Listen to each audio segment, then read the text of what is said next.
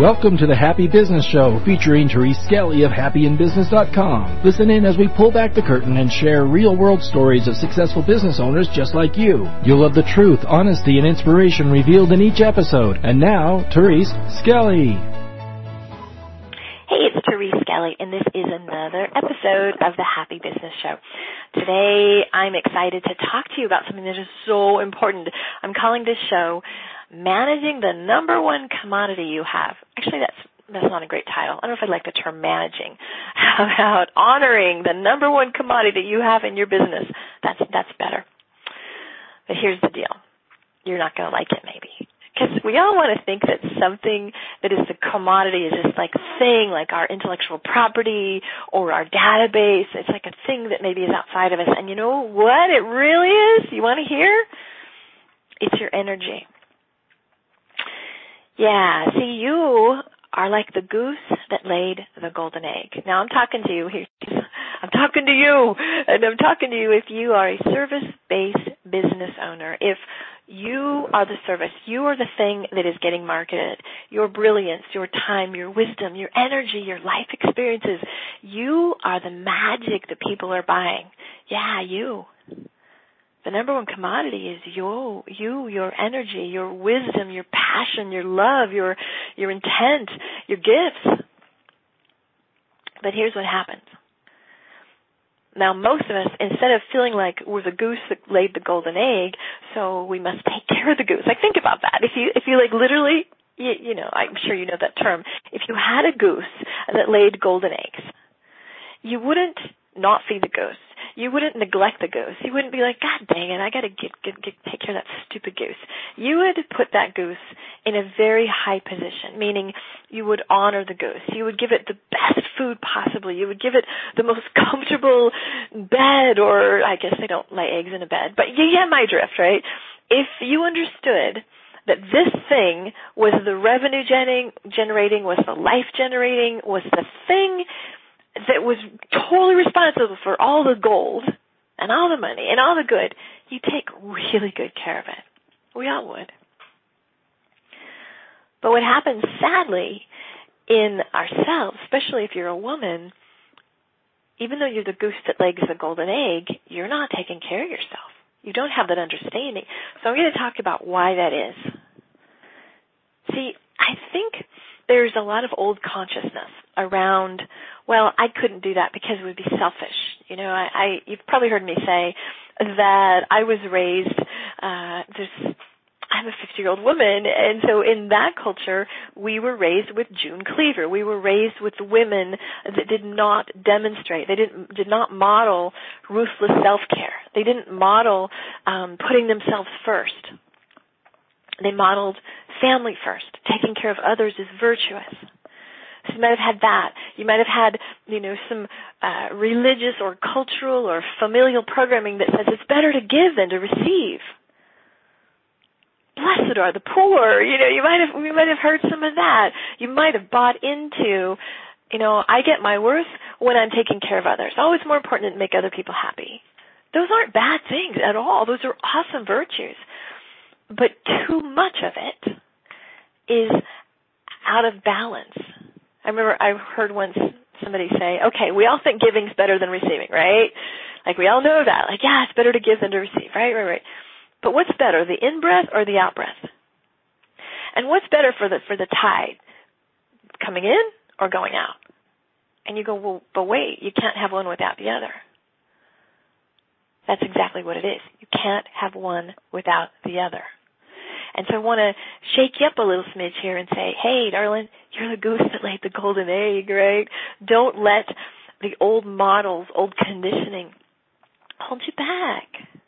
Don't let a, a sense of scarcity or lack hold you back. I think sometimes we have the belief like, well gosh, if I take mine, then it's gonna, somebody else isn't gonna get to get it.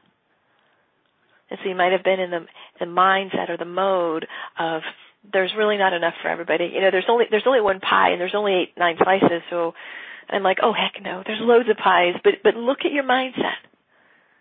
If I take here, if I um, use this for me, does that mean that we run out of resources? So check that. check if there's any unconscious guilt. Like when I feel guilty, especially you know if you're a woman and you have been a caretaker or caregiver, or if you've gotten your identity from how much you are supporting and being there for others. There might be a little smidge of guilt. Like I have this expression that says, "No is a complete sentence." no, it's a complete sentence. Very often when we say no, we go into reasons. Well, no, because and I'm sorry, and I hope, like, shh, no. But sometimes we feel guilty if we pull back our energy, or if we if we say that no longer works for me. I know I said I would do it, or I know I made that commitment, but you know what? It's not working for me right now. And I think it's really hard for us sometimes just to be really clean on, yeah, I'm not going to be able to do that right now. There's a guilt involved. There's also sometimes a permission involved if I had a nickel for all the people that I have said, gosh, I just really need permission to be, and I'm like, oh, here's permission, I'd have lots of nickels. So I want you to look at your dance with how well you're managing your energy.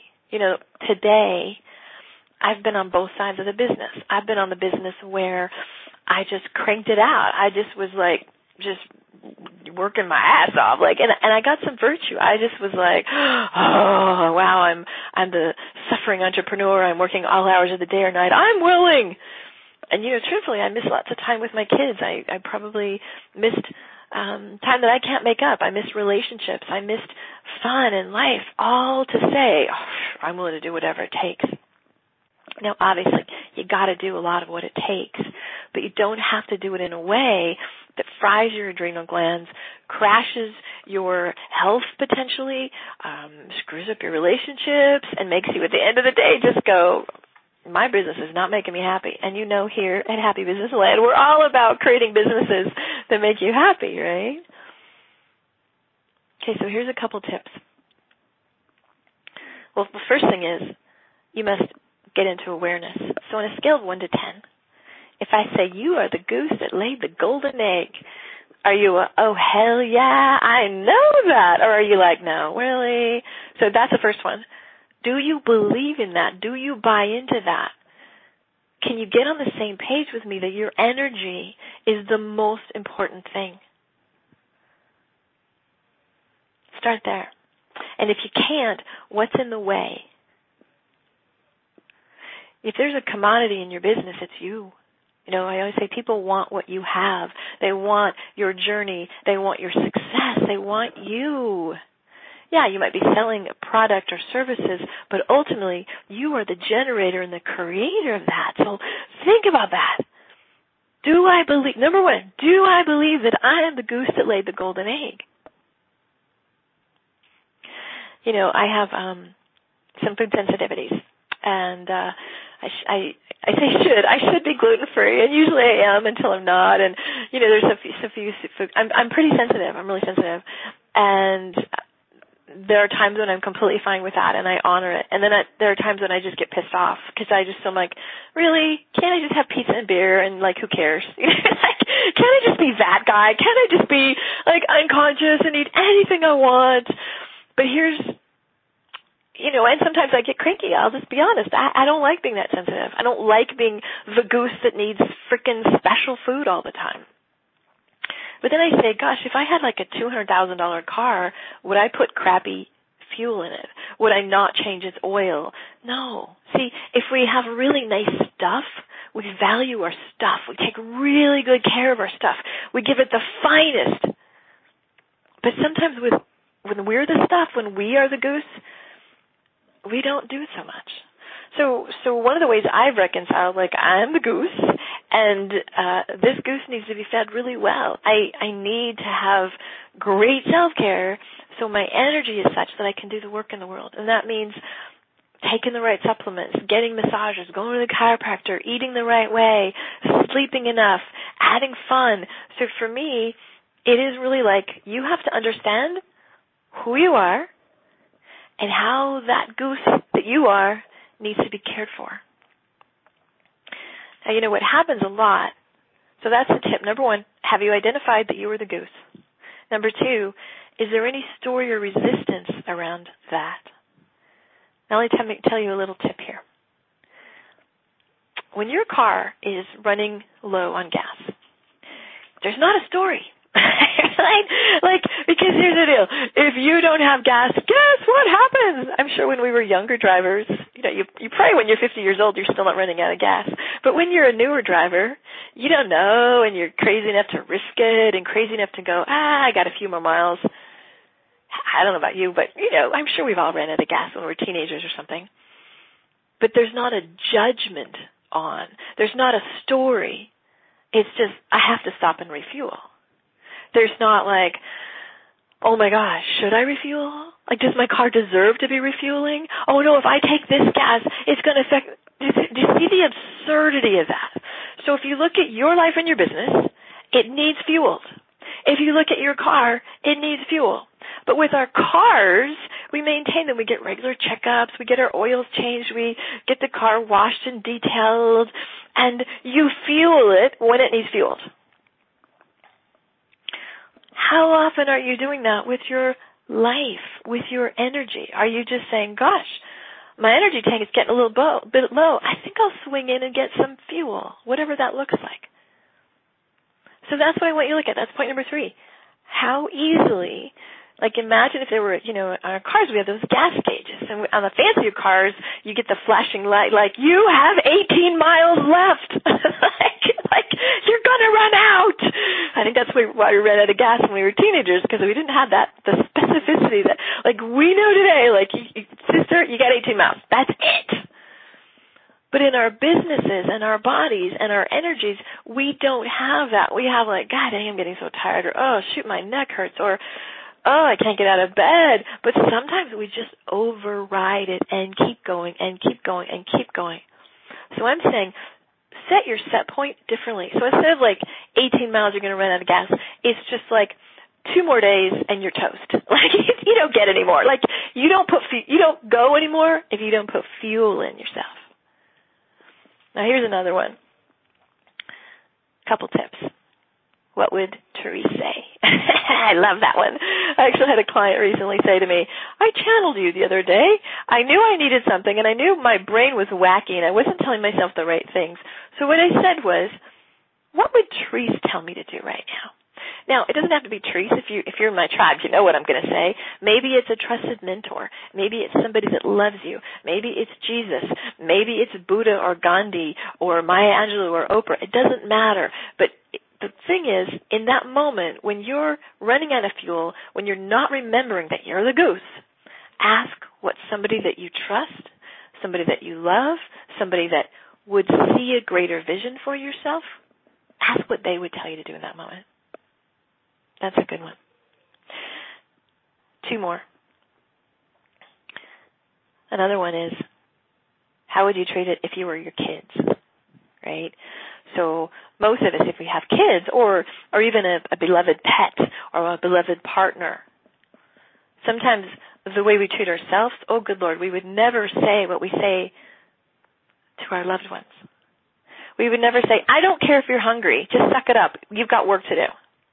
Imagine if you had a little five year old and the five year old's like, I'm hungry, I'm hungry. Which I'm sure you're sitting at your desk doing your work and the little part in you is going, God, I'm hungry, but you override. You just go, shut up, you're fine, you don't need it. Or just, just, you know, yeah, just grab a bar and just what I should be. You would never talk that way to your kids or your loved ones. And so, what I'm giving you is tricks for how to bypass either bad habits, uh, faulty mindset, uh, limiting belief.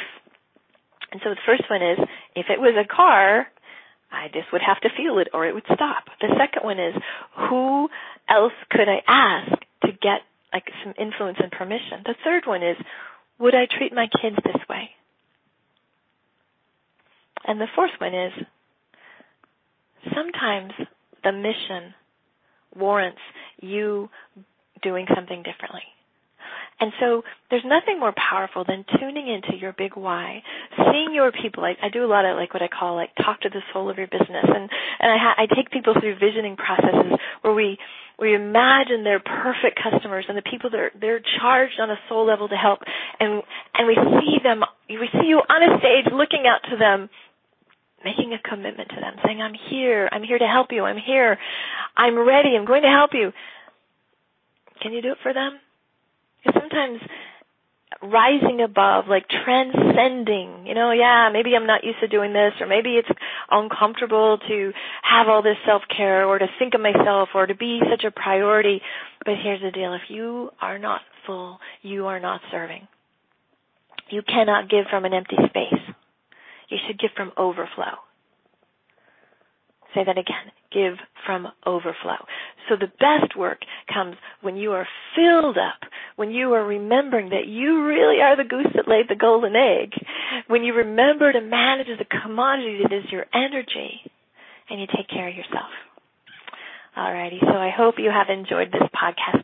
And here's what I'm going to request. A, send me a note. Let me know what you what you got out of it, what you're going to do differently, and B, do you have any requests for podcasts? Usually what happens is I'm, I'm talking to a client and, and there's an idea. I'm like, oh, that's a good podcast episode. Or somebody will email me and say, hey, could you do a podcast on this? So feel free. In the meantime, know that I'm so appreciative that you're in the tribe listening to this, this stuff that I share and I would love to support you in any way I can. And in case you happen to be interested in learning more about how we could work together, just go to happyinbusiness.com forward slash coach with Therese. I'd love to see if there's a way I could support you. Alrighty. Much love. Peace and blessings. Bye. You've been listening to The Happy Business Show with Therese Skelly. Join us next time and invite your friends to join us at thehappybusinessshow.com. Visit thehappybusinessshow.com and get Therese's five-part video series, Eliminating Money Blocks. Thanks for tuning in.